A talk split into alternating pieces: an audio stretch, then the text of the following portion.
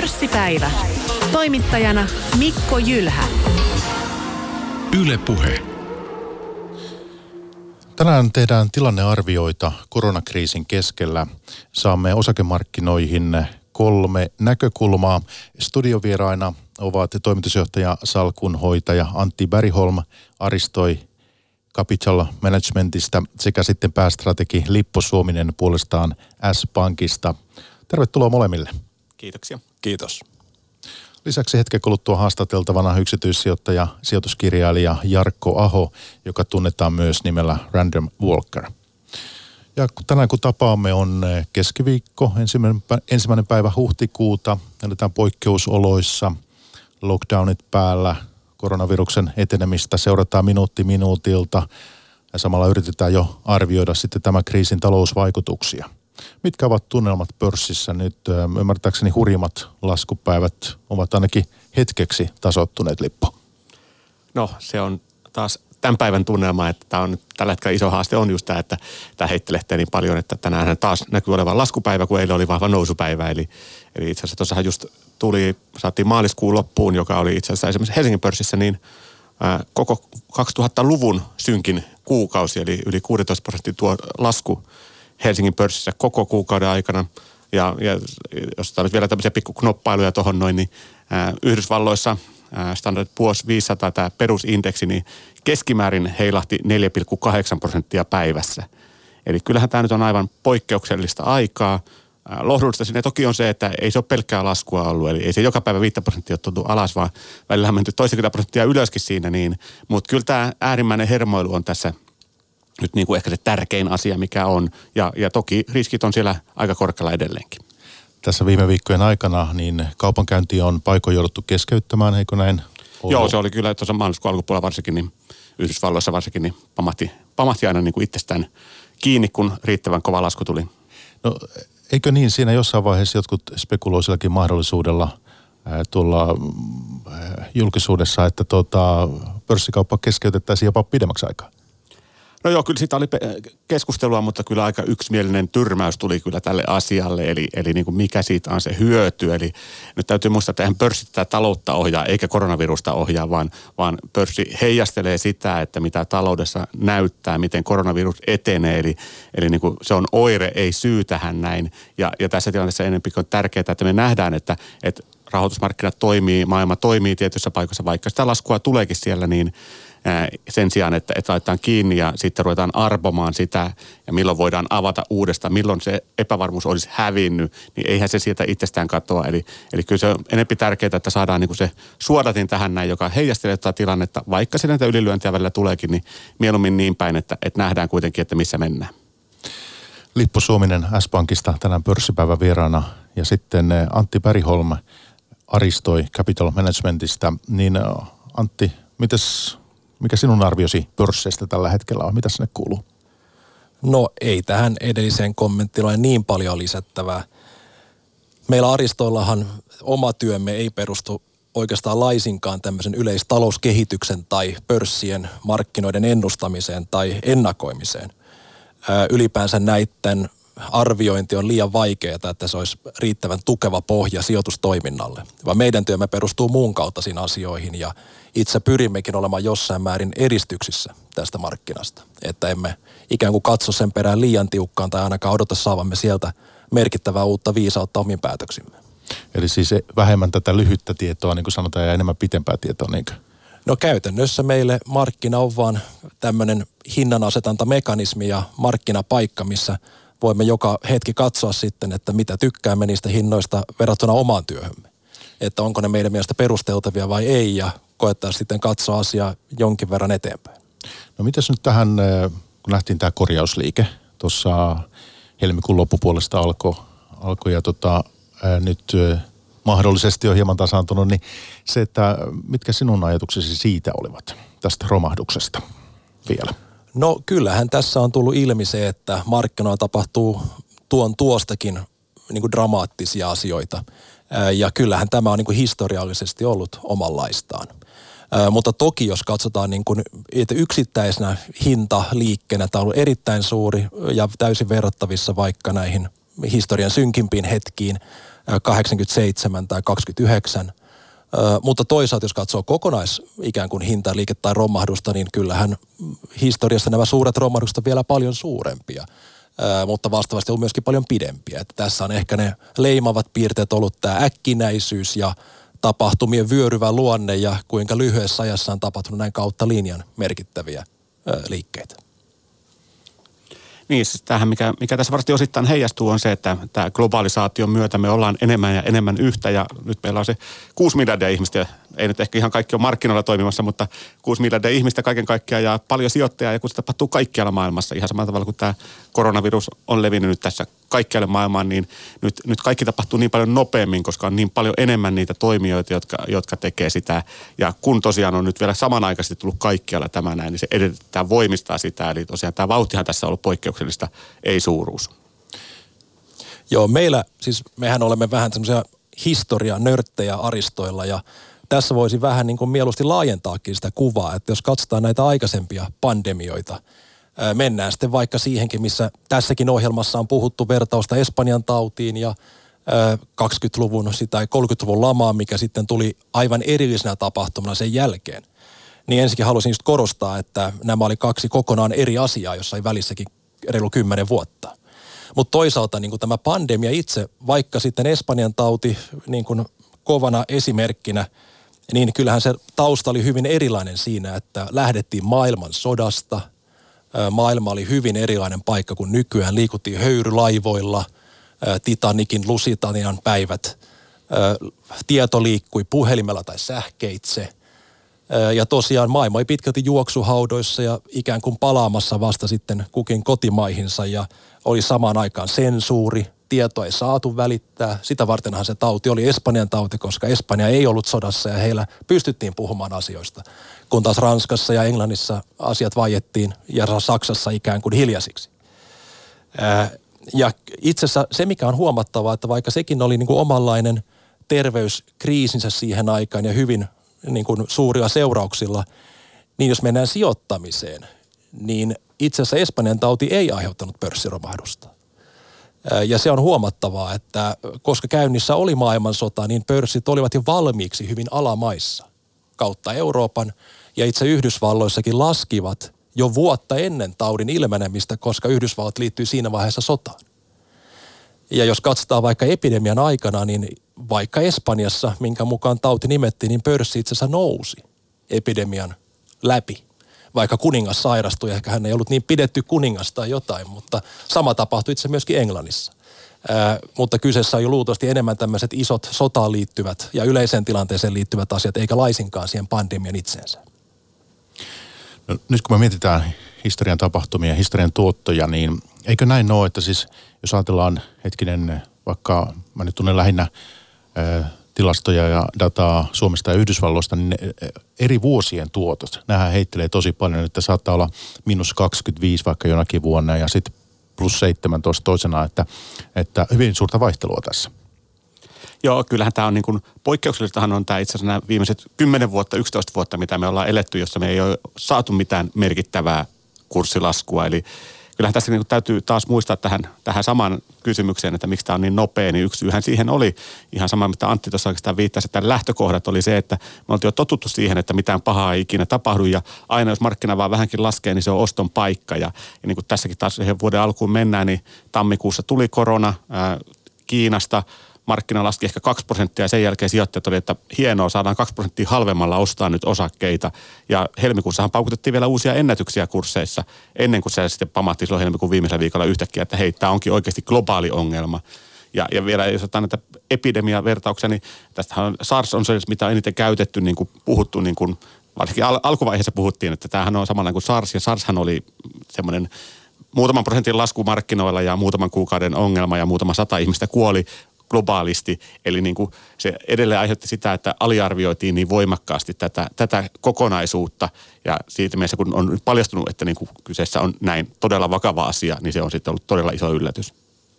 Joo, tähän nimenomaan näin. Ja ja vastaavasti lähtötilanteet on aina ollut hyvin omanlaisia, niin että on vaikea erottaa sitä kyseistä epidemiaa aina sen hetken muusta tilanteesta, että sekä vaikka SARSin tapauksessa 2003 tai sika-influenssa 2009, molemmathan tapahtui jo hetkenä, kun pörssit olivat hyvin matalalla tasolla.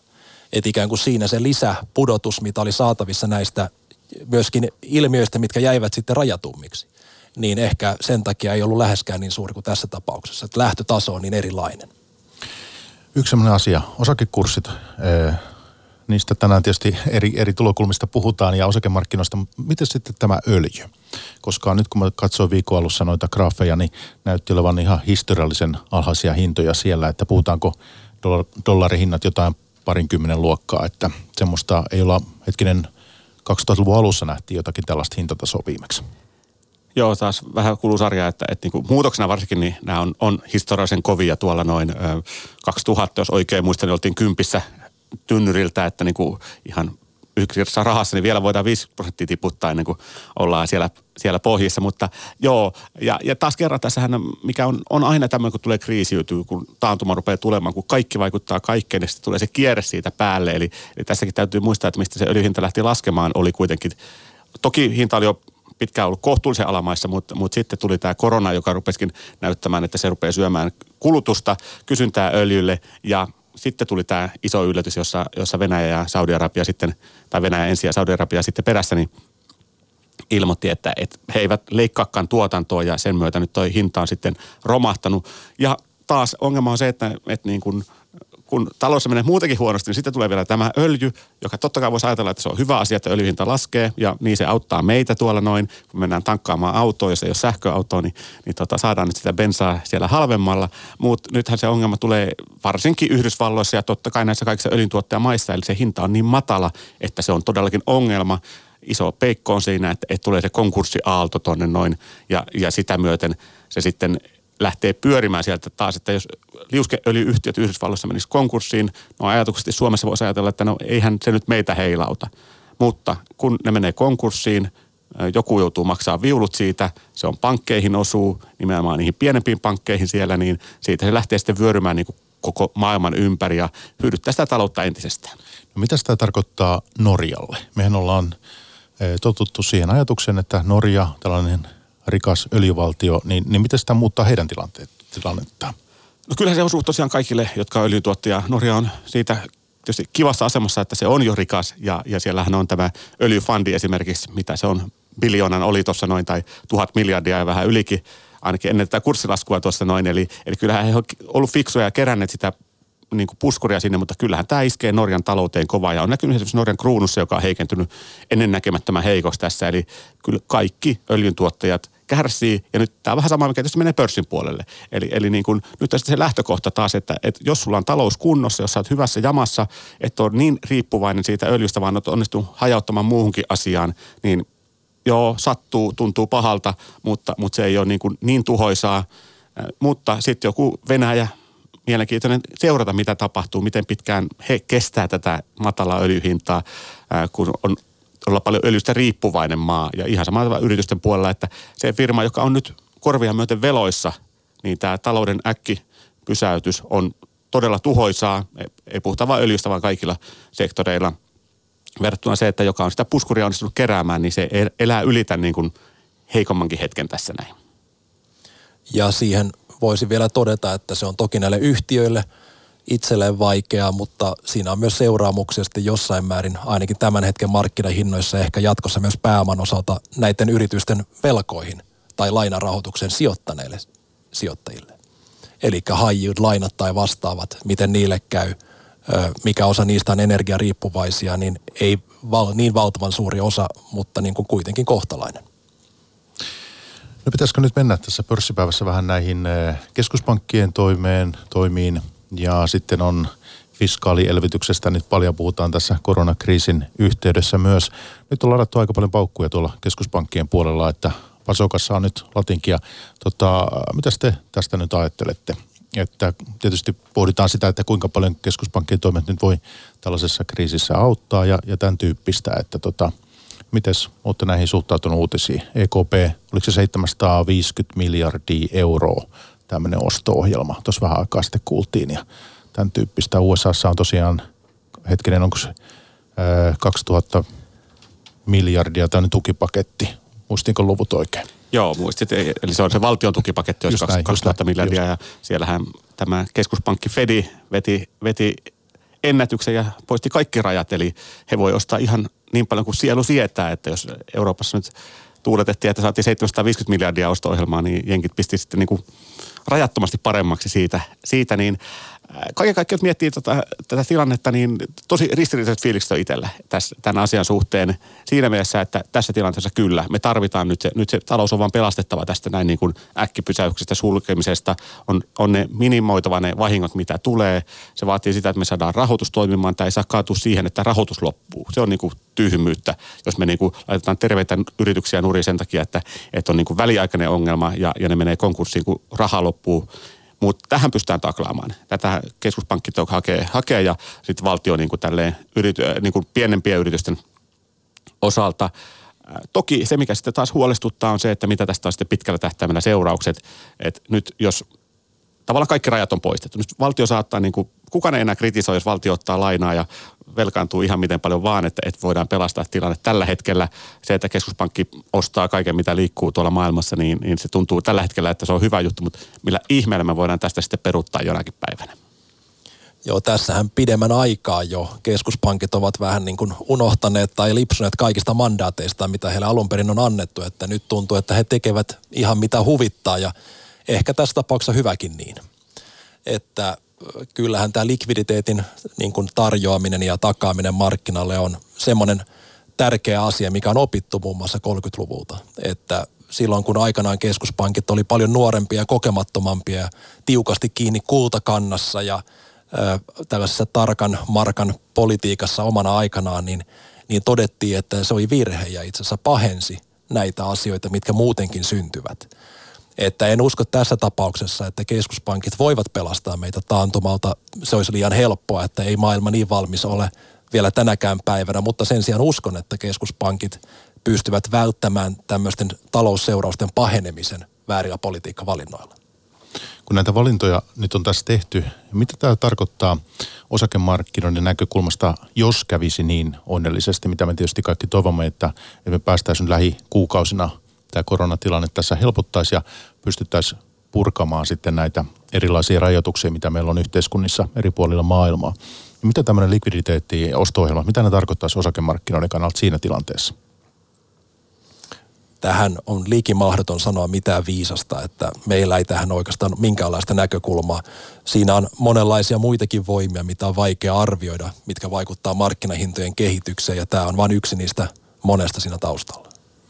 Niin, siis kyllähän tästä tosiaan niin kuin oli puhetta, että onhan tätä rahaa pumpattu tonne, no ei edes voi sanoa, että finanssikriisistä alkaen, vaan kyllähän sitä, tämä oli jo Alan Greenspanin aikana 90-luvulla sanottiin, että Yhdysvalloissa keskuspankki tulee pelastamaan aina ja, ja kyllähän se niin kuin mantra toimii tuolla ja, ja mielenkiintoista oli tietysti tähän, kun nyt tähän tuoreempaan ongelmaan tuli, niin sitä on itsekin on monta kertaa miettinyt, että joko se raja tuli vastaan, että niin kuin, missä se tulee raja vastaan, että, että mit, mit ne, kun on, on jo niin kuin kaikki keinot käytetty, niin mistä otetaan vielä lisää keinoja, mutta kyllä ne tuntuu vielä niitä onnistuvan kaivaa tonne noin. Kyllä se riski on tässä niin kuin pidemmällä tähtäimellä, että tosiaan tässä tilanteessa on tarpeen, niillä voidaan pehmittää, niillä ei estetä taantumaa. Ihan niin kuin Antti sanoi, niin, niin eihän tämä niin kuin, ei he pysty sitä estämään. Että jos talous on jumissa, niin talous on jumissa. He pystyy pehmittämään, he voi loiventaa sitä, he voi auttaa nousussa. Mutta, mutta kyllähän se mielenkiintoinen kysymys on sitten, että kun lähdetään sieltä joskus toivottavasti mahdollisimman pian niin kuin uuteen kasvuun, niin jos sitä rahaa on vaan niin kuin ihan loputtomasti tuolla, niin mihin se laitetaan? Että nyt oikeastaan selvää on, on jo aika lailla, että nollakorot on täällä jäädäkseen, tai sanotaan nyt ainakin julvetun pitkän aikaa, että tota, sen kanssa meidän on nyt elettävä. Ja, mutta, mutta sitten mitä, mitä sille rahalle tapahtuu sitten, mene, se on mennyt pitkältikin osakemarkkinoille, että kyllähän mä muistan tuossa 2010-luvun alussa, niin, niin silloin kun tuli ensimmäiset sentilielvytyskierrokset, niin silloin, silloin yleisimpiä kysymyksiä, mitä mulle esitettiin, oli, että, että tuleeko tästä hyperinflaatio, kun nyt on keskuspankki lähtenyt painamaan rahaa. Ja, ja tota, no nyt katsotaan taaksepäin, niin ei tullut hyperinflaatiota, saatiin hikisesti mitään inflaatiota aikaiseksi. Eli, eli tähän astihan se ei ole mihinkään oikeaan talouteen sillä tavalla valunut raha, vaan sillä on saatu nimenomaan tätä asset-inflaatiota, eli osakemarkkinat, asunnot, kaikki mahdollinen, mihin omaisuuteen on voitu sijoittaa, niin niiden hinnat on noussut nyt on äärimmäisen mielenkiintoista nähdä, kun vielä pistetään sitä turbovaihdetta lisää tuohon noin, että niin kuin mihin se sitten vaikuttaa. Johtaako se siihen, että tosiaan osakkeet lähdetään vielä vetämään vaan hurjaa vauhtia ylöspäin, kun rahaa on johonkin laitettava, vai rupeisiko se tuntumaan sitten ihan oikeasti taloudessakin jossain kohtaa. Mutta kyllähän tässä niinku semmoinen harjoitus on menossa, jota tosiaan ei ole koskaan ennen nähty ja aina vaan tuntuu, että harjoitusta jatketaan ja keksitään uusia tapoja siihen. Niin. No otetaan pian tota, puhelimen päähän Jarkko Aho, yksityissijoittaja Jarkko Aho, joka kertoo meille oman tota, näkemyksensä ja tilannearvionsa. Mutta sitä ennen niin ihan tämä kriisi, missä me nyt ollaan, niin minkälaisia skenaarioita teillä on tässä tilanteessa, että, että erilaisia, miten tämä tässä voisi mahdollisesti kehittyä, niin, niin minkälaisia pidätte ikään kuin mahdollisina ja todennäköisenä tässä vaiheessa Antti? No meillähän oikeastaan omien sijoitusten puolesta niin jo semmoisen noin vuoden verran ollaan varauduttu tuleviin taantuma-olosuhteisiin sillä ajatuksella, että markkina, syk, tavallaan talouskehitys on ollut hyvin pitkällä tai suhdanne kierto, minkä emme usko kadonneen mihinkään. Ja toisaalta sitten markkinahinnat kautta linjan oli historiallisen arvioilla varsin korkealla, joskin toki ihan hyvä peruste oli tämä matala korkotaso. Mutta tässä tapauksessa niin kyllä tämä tämän tyyppinen shokki, jota oikeasti kukaan ei nähnyt ennalta. Jopa siis Warren Buffett itse, joka on varoittanut pandemiasta ystävänsä Bill Gatesin kanssa monen vuoden ajan, niin hänkin oli sijoitettuna pitkälti lentoyhtiöihin ja pankkeihin, jotka ovat olleet suurimpien kärsijöiden joukossa tällaisen pandemia-kriisin iskiessä. Että se, mikä tästä tilanteesta tekee niin erikoisen, on se, että tosiaan tämä on taantuma, mikä lähtee palvelusektorilta ja etenee siitä sitten vähitellen edetessään niin muuhun talouteen, teollisiin investointeihin, rahoitussektoriin.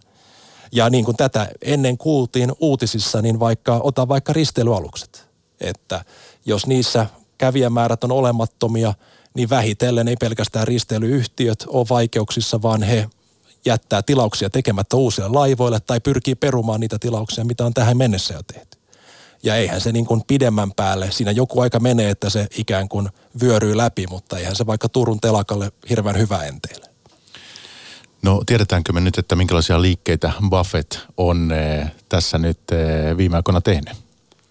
No seuraamme jossain määrin, mutta en pysty sanomaan, että tietäisin tarkalleen, mitä hän tekee. Hänellähän tavoitteena kaiken aikaa on ollut tavallaan näiden varojen kerryttämisen myötä niin valmistautua isompiin yrityskauppoihin. Että heidän koko luokkansa on jo niin valtava, että heillä tämä arvopaperien ostaminen on siirtynyt vähän niin kuin sivuosaan ja jopa muiden ihmisten tekemäksi. Ja pitkälti Buffett itse on vaan odottanut, että joku riittävän iso ja kiinnostava yhtiö tulisi kaupa, kaupan sopivaan hintaan ja he pystyvät sitten laajentumaan sitä kautta niin mahdollisesti tämmöisen kriisin aikana joku tällainen toimenpide tullaan näkemään. Joo, jos mietitään että skenaariointia, niin kyllähän tämä, tämä on tosiaan, kaikkihan on mennyt paljon, paljon heikommin kuin, kuin on tota, kuvitellut ja se mitä oli ehkä kriisiskenaario kuukausi sitten, niin on nyt niin kuin se perusskenaario, eli, eli niin kuin lähtökohta, että, että niin kuin vähitellen tätä saadaan tästä kuriin, tilanne alkaa helpottaa, pikkuhiljaa pystytään avaamaan taloutta, mutta sehän tässä on niin kuin iso ongelma on, että, että niin kuin kukaan ei oikein näe, että missä kohtaa me saadaan talous pyörimään normaalisti tällä menolla. Eli nyt jos ajatellaan, että Kiina otetaan esimerkiksi siellä, joka tammikuussa pisti kiinni, on nyt jo aika paljon pystynyt avaamaan talouttaan, tuolla noin saanut liikkeelle, mutta tällä hetkellä arvioidaan, että se ehkä noin 8-90 prosenttisella teholla pyörii Kiinan talous siellä, niin meillä olisi nyt ihan kiva, jos me saataisiin 8-90 prosenttia tästä talosta irti, mutta, mutta niin kuin, se on edelleenkin aika, aika vaisu lukema. Et miettinyt, että mikä, mikä voisi olla sellainen, joka niin kuin helpottaa, millä me oikeasti päästäisiin nopeasti tästä eteenpäin. Niin kyllähän me varmaan nyt joudutaan tuonne lääketieteeseen pistämään sitten toiveita, että olisihan hurjan iso juttu tähän tilanteeseen olisi, jos joku nyt tulisi rokotteen kanssa, jolla joko estetään koronan leviämistä tai pystytään parantamaan se, että, että silloin me voitaisiin niin kuin nopeasti palata niin kuin normaalitoimintaan, jossa ei tarvitsisi vältellä. Nythän näyttää siltä, että, että me niin kuin ollaan tässä, vaikka nyt lähdetään avaamaan, vähitellen purkamaan näitä, näitä tota, sulkutoimia, niin kyllähän tässä niin kuin aika rajoittunutta elämää tullaan viettämään vielä varmasti tämä vuosi ainakin. Eli, eli niin kuin koko ajan pelätään sitä, että se tulee uudestaan. Eli meidän pitäisi päästä siitä pelosta eroon, että me saataisiin talous tosissaan toimimaan. Ja paljon on tämmöisiä hidastavia tekijöitä, jotka sitten häiritsevät yhtä sun toista. Ei vähiten matkailu, mikä tässä on jo ollut ensimmäisten kärsijöiden joukossa, niin kuinka pian se pystyy tästä palautumaan. Niin ensimmäisenä, ennen kuin reaalitalous voi kunnolla toipua, niin tämä virus pitää taklata että meidän täytyy päästä semmoiseen terveydellisen ratkaisuun, että tavallaan leviämiset on hallinnassa ja, ja sitten voidaan alkaa purkaa näitä käytäntöjä, sekä lock-appeja että vastaavia. Mutta jos mennään vaikka lentoliikenteeseen, niin jos nyt käytäntönä on se, että minne ikinä menetkin, niin tarvitaan kahden viikon karanteeni saavuttaessa perille, niin kyllä se liikematkustamisen kannalta aika hankalaa mennä jonnekin vierailulle ja sitten ollaan kaksi viikkoa hotellissa ja sitten vasta pääsee tehtaalle käymään tai konttorille. Tai vaikka turistilomalaisten osalta, niin jos menee kaksi viikkoa eka karanteenissa, niin se loma oli vähän niin kuin siinä, että, että tämmöisistä käytännöistä pitää päästä jollain tavalla ensin pois. Jonkun tee paremman testaamisen kautta tai muun, ja vasta sitten tämmöinen aktiviteetti voi oikeastaan taas palautua. No lyhyesti, mitä te vastaatte heille, jotka näkevät edessä tällaisia eeppisiä 30-luvun laman kaltaisia skenaarioita?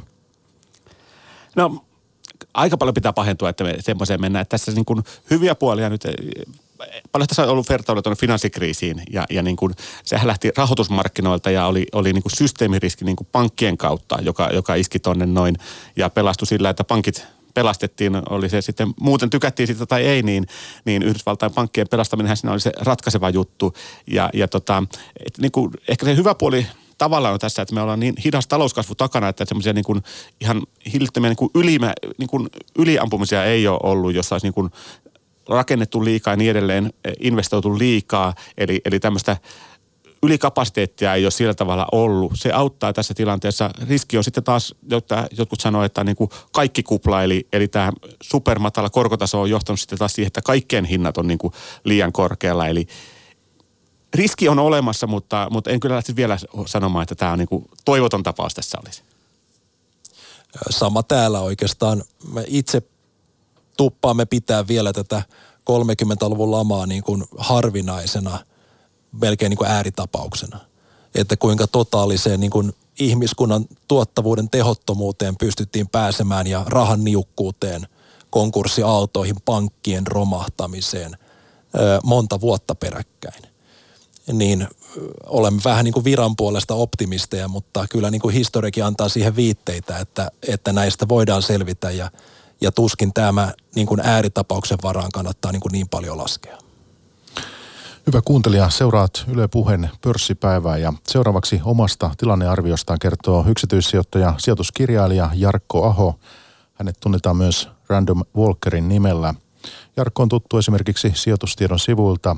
Hän kevensi osakepainoon hyvissä ajoin ennen tämän vuoden romahdusta ja nyt hän on palailemassa ostolaidalle, mutta varovaisesti ja ajallisesti hajauttaen. Monille suomalaisille piensijoittajille osingot ovat erittäin tärkeitä ja heitä tämä vaisuksi jäävä osin kokevat tietysti harmittaa. Sen sijaan Jarkko ei ole rakentanut omaa strategiaansa osinkojen varaan. Miltä tilanne näyttää nyt hänen mielestään? No kyllähän tämä siis on hurja tilanne. Ei siitä pääse yhtään mihinkään ja kyllä mun täytyy sanoa, että eihän kukaan olisi toivonut, että tämmöistä tapahtuu. Tähän on ihan, ihan kyllä aito kriisi, eikä tästä voi olla missään nimessä iloinen, mutta totta kai sijoittajan näkökulmasta niin pakkohan tämmöinen tilaisuus on hyödyntää. Ja tota, kyllä ne osakkeet, olisiko pahimmillaan tuli Jenkeissä ja Suomessakin sen lähes 40 prosenttia alas. Niin tota, onhan tämä ennennäkemättömän kova tämä romahdus. Jos vertaa finanssikriisiä tai aikaisempia kriisejä, niin kyllä on tultu niin kuin syvyydeltään paljon enemmän alas, mutta näin nopeasti. En muista, että olisi koskaan, koskaan tultu historiassa alas. No viime vuoden lokakuussa kerroit taloussanomissa, että normitilanteessa minulla on 100 prosenttia osakkeissa. Nyt tilanne on niin poikkeuksellinen, että olen laittanut puolet rahoista tilille. Ja tota, tämä oli siis viime vuoden lokakuussa. Vieläkö nuo rahat ovat tilillä vai joko olet lähtenyt ostolaidalle? Joo, tota, niin mä taisin sanoa ja se oli ihan totta, että kyllähän mä oon eri yhteyksissä, ne jotka on mun kirjoituksia lueskellut tai kun on kommentoinut muualla, niin varmaan pari vuotta ollut ihan aidosti sitä mieltä, että sijoittajilla on syytä ainakin jonkunlaiseen varovaisuuteen. Peilaten ihan siihen, että osakkeet oli noussut sen kymmenkunta vuotta jopa yli niin Jenkeissä kuin Suomessakin. Ja, ja mun näkemyksen mukaan osakekurssit oli erkaantunut niistä yritysten perusfundamenteista, eli tuloskehityksestä. Ja ihan tällä näkökulmalla mä menin ja tietoisesti kasvatin mun käteispositiota. Ja silloin vuodenvaihteessa nyt tammi helmikuussa vielä, niin käteispaino oli se 50 prosenttia on suurin piirtein.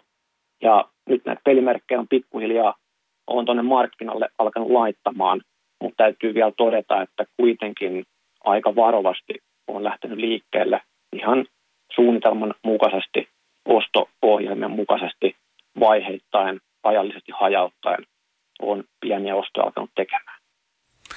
No mikä sinun arviosi sijoittajana, yksityissijoittajana on tässä, että nähdäänkö me tällainen pitkä U, kenties nämä koronakriisit toivottavasti voisi jäädä tänne ensimmäiselle vuosipuoliskolle vai minkälaiseen tulevaisuuteen tässä on varauduttava tai mihin sinä varaudut? Kuinka pitkään kriisiin?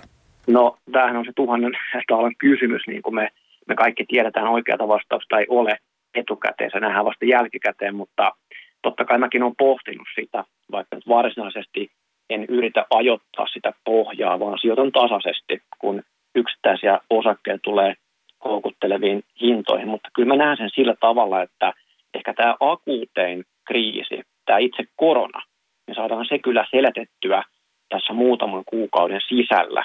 Mutta sitten ne vaikutukset talouteen, niihin talouden rakenteisiin, valtiot elvyttää, velkataakka kasvaa, me nähdään paljon työttömyyttä, me nähdään paljon konkursseja, niin mä en oikein itse jaksa nähdä semmoista skenaariota, missä tämä toipuminen tapahtuisi B-tyyppisesti, niin kuin monet ekonomit, ekonomit uskoo.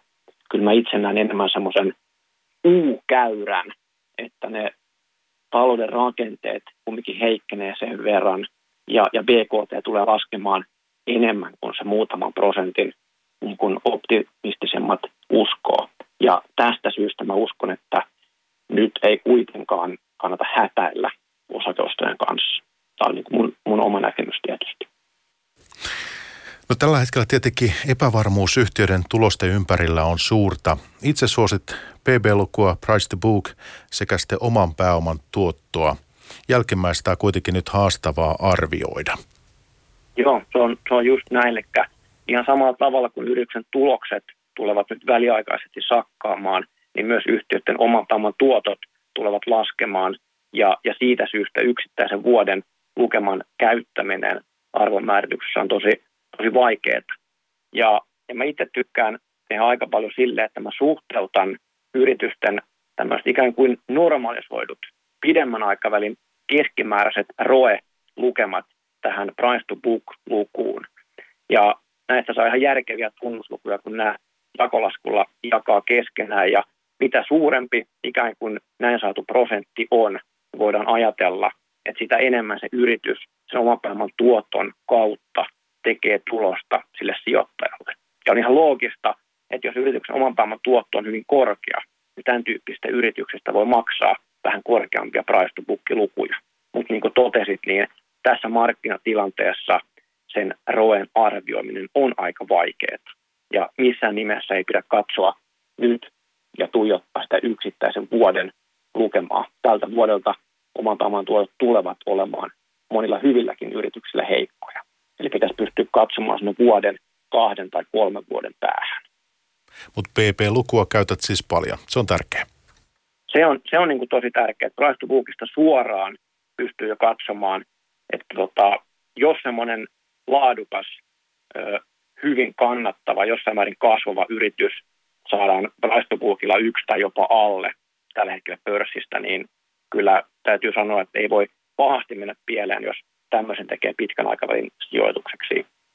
Minkälaisia kohteita sieltä nyt on sinun tota, haaviisi tai, tai mielenkiinnon kohteeksi valikoitunut, että minkälaisia toimialoja, minkälaisia yhtiöitä? Mehän ei pörssipäivässä anneta mitään sijoitusvinkkejä, mutta että se, että mihin oma huomiosi on kiinnittynyt.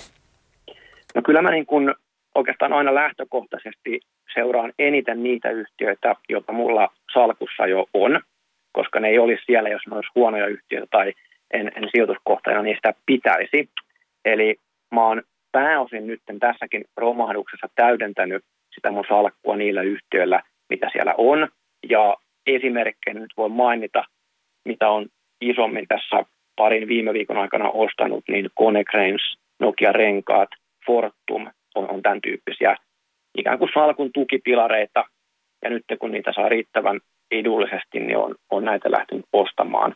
Ja olen tietysti varautunut siihen, että, että jos kurssit tästä entistä laskee, pystyn täydentämään näitä yhtiöitä ja muitakin salkkuyhtiöitä. Ja sitten mulla on muutama tämmöinen uusi yhtiö kiikarissa, mitkä yleensä normiolosuhteessa on tosi kalliita. Ja nyt uskon, että jossain vaiheessa pääsen tarttumaan myös näihin.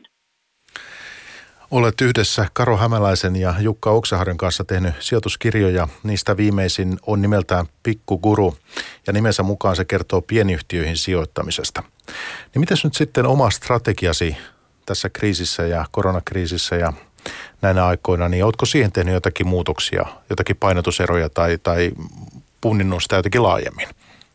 No, no hyvä kysymys sen takia, koska oikeastaan ei tarvitse muuttaa mitään, vaan pitää entisestään korostaa mun mielestä tämmöisessä tilanteessa sitä yhtiöiden laadukkuutta ja, ja tavallaan sitä, että niitä on kassa kunnossa, ne on riittävän vahvoja taseeltaan. Mä en tykkää muutenkaan semmoisista yhtiöistä, meillä on kovin paljon velkaa. Ja varsinkin tämmöinen kriisi, missä yrityksiä tulee menemään nurin ja, ja konkurssi on ihan aito riski sijoittajalle, niin pyrin entisestään valikoimaan semmoisia yhtiöitä, joilla tosiaan kassan kunnossa velkaa ei ole kovin paljon. Ja toisaalta myös semmoisia yhtiöitä, että mä voin olla vakuuttunut, että kun mä katson kahden, kolmen vuoden päähän, niin ne on pystyssä jopa entistä vahvempia kuin, kuin mitä ne ennen kriisiä on ollut. Mutta tota, kun viittaa tähän pikkukurukirjaan, niin kyllä oikeastaan ennen jo tätä koronakriisiä mun strategia alkoi pikkasen menemään sinne pienyhtiöiden suuntaan myös. Eli aikaisemmin olin selkeästi ostanut vain isompia yhtiöitä, mutta tota, kirjaprosessin aikana tutustuin pienempiinkin yhtiöihin ja kyllä sieltäkin löytyy tosi hyvää salkun niin kuin hajautushyötyä, kun, kun osan rahoista pistää pieniin yhtiöihin. Kyllä mulla tuossa ostoslistalla muutama tämmöinen pörssin pieni helmikin löytyy, mitkä normaalisti on aika kalliita. Osingot on herättänyt tässä tilanteessa paljon keskustelua julkisuudessakin, niin monet pörssiyhtiöt ovat tässä nyt joko leikanneet osinkoaan tai perunut sen kokonaan toistaiseksi. Mikä merkitys tällä on sinulle vai onko kuinka suuri merkitys? No, mä ymmärrän kyllä toki sen osinkojen informaatioarvonkin siinä mielessä, että jos yritys vuosi toisensa jälkeen kasvattaa osinkoa, niin se viestii siitä, että johto luottaa yhtiön ja näkymät todennäköisesti on hyvät. Ja kyllä mä tavallaan senkin ymmärrän, että, että noin kollektiivina sijoittajat hän tekee tuottonsa osingoilla. Mutta sitten tavallaan se mun argumentti on myös se, että semmoiset yhtiöt, jotka tietoisesti jakaa vähän vähemmän osinkoa, niin ne pystyy sitten investoimaan sinne kasvuun ja todennäköisesti kasvattamaan sitten joskus tulevaisuudessa niitä osinkoja tai ylipäätään maksamaan niitä joskus myöhemmin niin kuin enemmän sijoittajille. Niin ehkä tämä osinkostrategia noin niin kuin tästä näkökulmasta ei ole se, se mun juttu, mutta totta kai arvostan niitä ja ne on monille sijoittajille tärkeitä. En mä niin kuin sitä sano. Mutta jos miettii tätä tilannetta, niin kyllähän osingoilla on yhteiskunnan kannalta hyvä ja tärkeä rooli. Että en mä oikein sitäkään tykkää, että nyt tämän tilanteen takia monet yritykset päättäisivät pelkästään tämän takia laskea tai jättää osingot kokonaan maksamatta.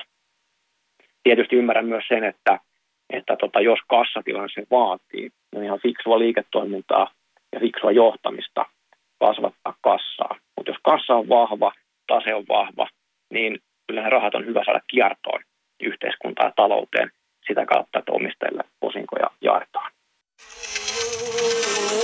Ylepuhe pörssipäivä. Ja siinä puhelimen päässä oli yksityissijoittaja, sijoituskirjailija Jarkko Aho, tunnetaan myös Random Walkerin nimellä. Ja meillä täällä pörssipäivässä niin keskustelu jatkuu. Vieraana tänään toimitusjohtaja salkunhoitaja Antti Bäriholm Aristoi Capital Managementista sekä sitten päästrategi Lippo Suominen S-Pankista.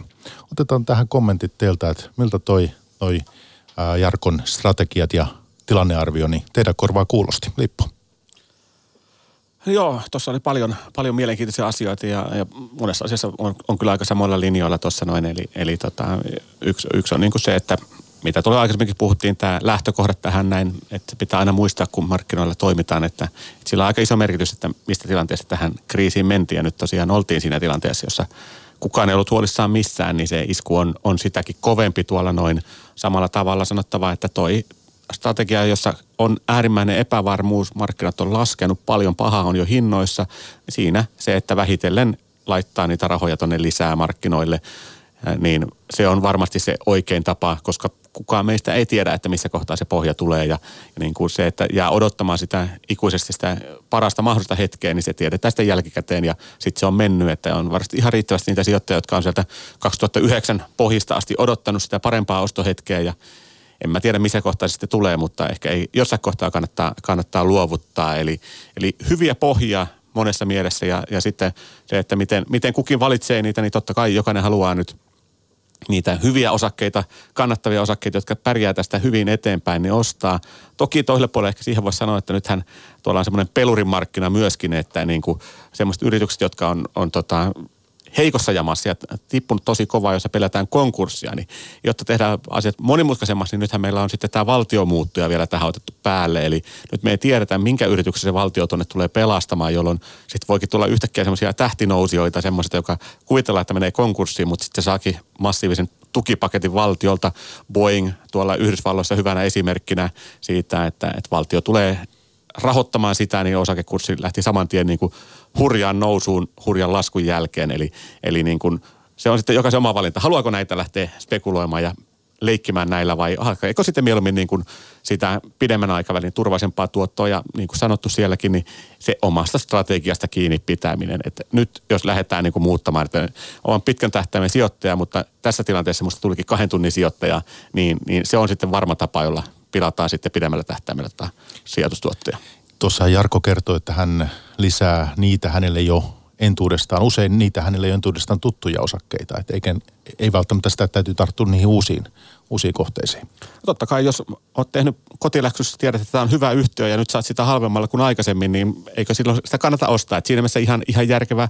Totta kai se haaste on, että, että niin kuin kaikki meistä ei ehdi ja halua sillä tavalla niin kuin lähteä tuonne yhtiöitä analysoimaan ja, ja niin kuin taas kerran pitää muistaa, että ei sijoittamista tarvitse tehdä niin monimutkaista. Se voi tehdä niin kuin sillä, että laittaa sitten markkinoille, käyttää rahastoja, ETFiä, mitä, mitä sitten onkin. Eli, eli niin kuin meidän ei kaikkien tarvitse tietää niitä price to book lukuja tuonne noin. Se on hyvä, että jotkut tietää, se pitää markkinan tehokkaana, sitä varten on salkuhoitajia tuolla olemassa, että he tekevät sitä työtä, mutta, mutta niin kuin se, että pidetään nyt esimerkiksi se kuukausisäästäminen, joka on edelleenkin mun mielestä se järkevin tapa niin kuin suurelle yleisölle tonne mennä, niin laitetaan sitä tasaisesti sitä rahaa niin kuin sinne markkinoille lisää tässäkin tilanteessa.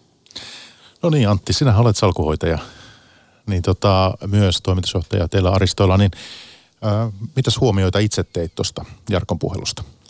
No tosiaan kyseessähän on selvästi hyvin aktiivinen ja kantaa ottava, ää, paljon aikaa käyttävä sijoittaja. Ja tämä on tosiaan tyyli, mikä osalle sopii ja kuitenkin ehkä aika pienelle osalle. Että suuri osa sijoittajista, niin – heidän ei oman näkemyksen mukaan kannata edes yrittää tämmöistä kovin aktiivista osakevalintaa tai hakea paikkoja markkinoilta turhan tarkkaan ja saatika yrittää ajoittaa sitä. Että pikemminkin suurimmalle osalle, nyt puhutaan yli 90 prosentista sijoittajista, ennen kaikkea suuri osa yksityissijoittajista, niin paras tapa on tämmöinen passiivinen, rauhallinen, indeksipohjainen sijoittaminen ajan yli ja se ei ota silloin kantaa toimialoihin tai tunnuslukuihin tai edes hetken. Ja myöskin tarjoaa lukemattomia muita etuja, ei pelkästään verotuksen, mutta siis myös mielenrauhan kannalta. Ja ajankäytöisesti niin ei tarvitse käyttää aikaansa lukemalla pelkästään kauppalehteä joka päivä, vaan, vaan pystyy myös sitten tekemään muutakin elämässään. Että se on suurelle osalle semmoinen vahvasti suositeltava tapa ja siitä on vahvaa näyttöä, että se myös tuo hyvin hyvät tulokset pitkän ajan ylitse. Mutta se ei ole se, mitä sinä teet. Ää, ei, ei. Meillä on hyvin kantaa ottavaa sijoitustoimintaa, mikä perustuu omaan ideointiin, tutkimukseen ja toteuttamiseen. Ja tähän ehkä vähän heijastellen, niin muun muassa me emme ole riippuvaisia tai käytän turhan tiukasti mitään yksittäisiä tunnuslukuja, vaan meidän toiminnassa korostuu sen alla olevan liiketoiminnan ja toiminnan ymmärtäminen ensin – ja ennen kaikkea vielä ehkä fokus, mikä painottaa tämmöisiä vähän helpommin analysoitavia ja ennakoitavia yrityksiä. ja sitten näiden hankkimiseen silloin, kun niissä on myönteistä kehitystä ja ennen kaikkea kun hinta on meille houkutteleva. No selvyyden vuoksi mainitsen sen tässä. Jatketaan noista osakevalinnan teemoista, mutta ja, siis teidän asiakkaita ovat pääasiassa instituutiot ja sitten varakkaat yksityissijoittajat, eikö näin? Kyllä, juuri näin. Kuinka paljon tämä on siellä aiheuttanut turbulenssia ja, ja tota, tämä, tämä kurssilasku ja miten paljon, kyllähän se selkeästi kiinnostuksessa varmasti näkyy sitten. Kyllä, mutta oikeastaan meidän tapauksessa niin henkilöasiakkaat on hyvin aktiivisia ja ollut kiinnostuneita ja mielestäni reagoineet varsin niin kuin rakentavalla tavalla. Ja taas monet instituutioasiakkaat, heillä enemmän korostuu semmoinen pitkän aikavälin suunnittelu ja vaikka sijoitussuunnitelmat, mitä laaditaan hyvän aikaa ja niistä sitten pyritään pitämään kiinni ö, vähän ehkä vaihtelevalla menestyksellä. Että uskon, että siinä monet, jotka ovat sitten tehneet tämmöistä pitkän aikavälin suunnittelua, on ollut havaittavissa, että ö, on ollut vähän niin kuin tuumaamistauko, että pidetäänkö vanha suunnitelma vai mitkä kaikki asiat on nyt ehkä syytä sitten miettiä uusiksi. Mutta vaikutusta on ollut selkeästi. Ehkä enemmän niin kuin heidän tulevissa sijoituksissaan, hyvin vähän nykyisissä. No tuossa tuli Jarkon kanssa, kun keskusteltiin noin osingot esille. Miten tuossa asiakaskunnassa, niin mikä painoarvo osingoilla on siinä? No meillä itse asiassa oma näkökulma on se, että tämmöisenä arvopohjaisina sijoittajina, niin tämä osinkojen korostaminen on ehkä semmoinen suomalainen erityispiirre joka korostuu siinä, että meillä on paljon teollisuusyhtiöitä, mitkä välttämättä eivät niin paljon kasva, mutta sitten maksavat sitten osinkoja ja osa katsoo niihin ehkä turhankin paljon. Meidän mielestämme se ei ole paras tapa sijoittaa ajan yli, mutta toki kaikille on tyylinsä ja monelle se on jopa niin kuin jatkuva tämmöinen kassaviran lähde. Mutta kyllä näissä olosuhteissa on syytä varautua siihen, että historia tuntee monta – viisi, kuusi episodia pelkästään viimeisen sadan vuoden aikana, kun osinko summaa, absoluuttista, reaalista summaa, on laskettu joko neljännes tai jopa 50 prosenttia muutaman vuoden aikana. Ja ikään kuin se, että tuudittautuu siihen, että joka kerta saa osingot näistä yrityksistä, niin se on ehkä väärä olettama ja oikeastaan sijoittajan ei turhan paljon sitä edes pitäisi katsoa. Niin, toi, toi on ihan totta, että tämä osinko, osinkokeskeisyys on varmasti aika suomalainen juttu ja siinä on puolensa, en mä sitä, sitä yhtä kiistä. Ja se on tavallaan konkreettinen asia. Ihmiset haluaa kokea ja näkeä, nähdä, että niinku tulee, tulee sitä rahaa, mutta mielenkiintoinen esimerkiksi, jos mietitään Yhdysvallat, jossa taas ei jaeta osinkoja kovin voimakkaasti ja on tuottanut aivan erinomaisesti suhteutettuna Suomen markkinaan, niin kyllähän se on niinku hyvä osoitus siitä, että osinko ei ole ratkaisevaa. Ja niin kuin Yhdysvalloissa mitä tehdään, niin palautetaan sitä rahaa omien osakkeiden ostojen kautta tuonne markkinoille. Eli se on ihan valintakysymyksiä. Jos nyt mietitään tämän hetken tilanteessa tätä osinko, osinkoja yrityksiltä, niin kyllähän sillä tietysti aika iso symbolinen arvo tuossa on. Ja, ja osittain se on kyllä ihan oikeasti niin kuin tärkeätäkin, että tuntuu se aika hölmöltä, että yritys jakaisi nyt isot osingot ja sen jälkeen sillä on kassakriisi. Eli niin kuin tilanteessa, jossa nähdään, että epävarmuutta on, niin kyllä se puskurit pitää pitää kunnossa. Jos puskurit on kunnossa, niin miksi sitä ehdon tahdoin sitä rahaa pitää siellä? Et kyllähän nyt oikeastikin on niin, että tässä tarvitsee niin kuin sijoittajatkin ihan haluaa ja, ja niin kuin yhteiskunta, eläkerahastot ja niin edelleen, mitä meillä on, niin tarvitsee sitä tuottoa sieltä. Eli, eli niin kuin käytetään järkeä, ei mitään ehdottomia lukkoja pistetä, mutta, mutta varovaisuus on nyt ehkä tarpeen ja niin kuin, jos on vähänkin epävarmuutta, niin eihän sitä osinkoa nyt pakko jakaa, siirtää vaikka sitten syksyyn ja, ja katsoo sitten, että jos tilanne on rauhoittunut, niin jaetaan se osinko, mikä oli alun perinkin tarkoitus. No lyhyesti, tämä on niin mielenkiintoinen keskeinen sijoittajia kiinnostava teema, niin tämä, että miksei Suomessa yhtiöt osta enemmän omia osakkeita, koska tähän on meillä hyvin harvinaista. No on, on näitäkin tietysti ollut. Muistan Nokia, Raisio, pari esimerkkejä. Miksi tämä on näin? No minun mielestäni on ihan perusteltua, että yhtiöt – maksavat ulos sen pääoman, mitä he eivät tarvitse oman toiminnan kehittämiseen. Ja sitten kysymys siitä, että miksi ei ostaa omia osakkeitaan sillä rahalla. Niin ehkä tosiasia kuitenkin on, että siis suurin osa yritysten arvoista on niin vaikeasti määritettävissä, että semmoista viisautta ei välttämättä aina ole yrityksen sisällä eikä ulkona, ainakaan kaikkina aikoina ja joissain tapauksissa ei laisinkaan. Että olla hyvin spekulatiivisissa aihepiireissä ja tällöin ikään kuin omienkin osakkeiden takaisinosto, ellei sitä tee systemaattisesti pitkän ajan yli, niin realismi on ehkä se, että yrityksiä on varaa tehdä sitä silloin, kun asiat menevät hyvin ja osakkeiden hinnat ovat korkealla ja sitten kun asiat menevät huonompaan suuntaan, niin kassavirta hyytyy monella ja ikään kuin silloin kun olisi paras hetki ostaa, niin sitä rahaa ei olekaan. Eli tämä on en, vähän niin kuin sama kuin monilla piensijoittajilla. Näin voi olla ja, ja siinä saattaa olla turvallisempi vaihtoehto, että yritykset kuitenkin maksaa sitten sen rahan osinkoina ulos ja sijoittajat itse voivat päättää, mitä siellä rahalla tehdä. No tuohon, kun Jarkon kanssa keskusteltiin, niin tuli noin pienyhtiöt esille. Ollaan puhuttu tästä pienyhtiöetu. Tämä on tämmöinen suomalaisten sijoittajien keskuudessa paljon nyt ollut viime vuosina esillä. Small cap value ja tämän tyyppiset teemat. Niin Antti, sä et sitten ihan täysin osta tätä pienyhtiöetua. No ei itse asiassa. Me olemme hyvin kriittisiä monenlaisia tämmöisiä akateemisia tutkimussuuntauksia kohtaan ja, ja yksi esimerkki niistä on tämä pienyhtiöetu, mikä lähtee siitä, että ajan yli ikään kuin näistä pienemmistä yhtiöistä olisi saatavissa jotain kourin tuntuvaa ylituottoa verrattuna muuhun osakemarkkinaan. Ja kun tätä katsoo, niin historiassa hyvin pitkiä jaksoja. Puhutaan siis 10-15 vuodesta, jolloin joko pienet yhtiöt on tuottaneet paremmin ja isommat yhtiöt on tuottaneet paremmin. Ja nämä vuorottelee hyvin epäsäännöllisessä tahdissa. Ja ihan muutamaa historiasta jaksoa lukunottamatta, jolloin on tapahtunut tämmöinen spurtti, niin sellaista systematiikkaa, minkä varaan laskea, ei oikeastaan näy että se voidaan ajatella, että hinnan asetanta pienyhtiössä on epätarkempaa. Että ne heiluvat ja voidaan sanoa, että perustelusti niissä on enemmän riskiä. Mutta se, että niitä kaiken aikaa vaan sijoittamalla pienyhtiöihin, että se olisi oikotie onneen, niin se tuntuu ehkä epäreisseltä.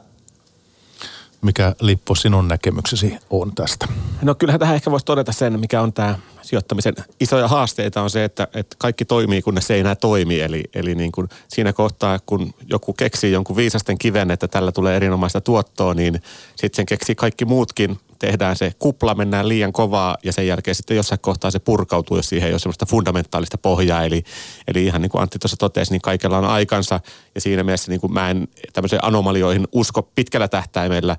Ne on tosiaankin toimia nyt esimerkiksi mielenkiintoinenhan on tämmöinen tuoreemmasta päästä on nyt nämä jenkkiläiset jätti IT-yhtiöt, Fangit ja kumppanit, joka on ollut aika hurja kasvutarina tässä näin. Ja, ja siinähän esimerkiksi yksi asia, mikä sitä ruokki on, on tämä indeksirahastot, ETF, jotka, joiden kautta niin kun ostetaan sitä, joka on noussut, niin sitä ostetaan eniten, joka ruokkii entisestään sitä nousua. Ne on ollut, tehnyt loistavaa tulostakin pääosin pääosin tuolla noin ja ollut hienoja yhtiöitä ja niin edelleen, mutta taas kerran niin kuin jossain kohtaa tulee se rajat vastaan, että ikuisesti ei voi olla se sama, sama voittaja. Meidän nyt tarvitsee ehkä mennä se 20 vuotta tuonne taaksepäin ajassa. Meillä oli edes Nokia-niminen yhtiö Suomessa, joka kanssa piti olla jossain kohtaa jo suurin piirtein suurempi kuin koko maailman bruttokansatuotteen yhteensä ja ei se sitten ikuisesti jatkunut, että tässä on vähän samanlaista, että toimii, mahtavaa olla mukana siinä, mutta jossain kohtaa tietysti pitää hypätä uloskin. Entäs Antti, sinä et nyt tässä lähde avaamaan ilmeisesti niitä teidän ostoja ja suurimpia sijoituksia, jos olen ymmärtänyt oikein. Ää, ei, me avaamme ne käytännössä vain asiakkaillemme, mutta toiminnan luonnehan meillä Aristoilla on se, että sijoitamme salkunhoidossa omat rahamme täsmälleen näihin samoihin kohteisiin kuin asiakkaidemme rahat. No sen kysyn kuitenkin, että tämmöiset, mitä sinä ajattelet tästä fangeista, toisaalta näistä tällaisista huomista tekkitarinoista? No ehkä niissä niin kuin kaikilla on omalainen osaamisensa, joka siihen vaaditaan ja meillä kaikkiin näihin tapauksiin sitä ei ole. Että meillä ei ole riittävää näkyvyyttä niiden pitkäaikaiseen tulevaisuuteen ja hintakuvaan, että mikä on se oikea hinta, mikä niistä tässä hetkessä pitäisi maksaa. No minkälaisia toimialoja sinä salkunhoitajana sitten suosit? Me olemme hyvin kaikkiruokaisia, mutta pitkälti niissä korostuu juuri tämmöinen ennustettavuus, ei pelkästään toimialan suhteen, vaan itse myös kyseisten yhtiöiden suhteen. Niissä on jotain erityistä, joka tekee niistä vaikka kilpailuetujen tai markkina-aseman kautta vakaampia kuin monet muut. Ja tällöin tähän arvonmääritykseen voidaan ottaa paljon paremmin kantaa kuin useimpien muiden yhtiöiden tapauksissa. Näitä löytyy monelta alalta tälläkin hetkellä, vaikka vakuutustoiminnasta, jossain määrin jopa vaikeuksissa olevassa vähittäiskaupasta, ehkä joistain jopa palveluliiketoiminnasta. No entä tämä puhe defensiivisistä osakkeista, mikä taas tietysti tämmöisinä aikoina on noussut esiin ja siinä otetaan tosiaan päivittäistä varakauppaa ja, ja teleoperaattorit ja, ja tota, lääkefirmat, tämän tyyppistä, niin mitä sitten niistä ajattelette? Miten hyvin toisaalta on pitänyt kutinsa tässä ja, ja, ja miten niihin nyt niihinkin on turvauduttava tässä osakesijoittajana? No ehkä niin kuin kategorisesti, niin jälleen tässä on ajatuksena se, että hypitään sitten sektorilta toiselle vähän markkinatilanteen mukaan ja, ja en pidä sitä niin kuin lähtökohtaisesti laisinkaan ylipäänsä hyvänä tapana sijoittaa. Siinä on liikaa liikehdintää ja mennään sitten semmoisten asioiden mukana ehkä vähän myöhässä, jotka sitten eivät kuitenkaan tuota pidemmän aikavälin hyvää tulosta.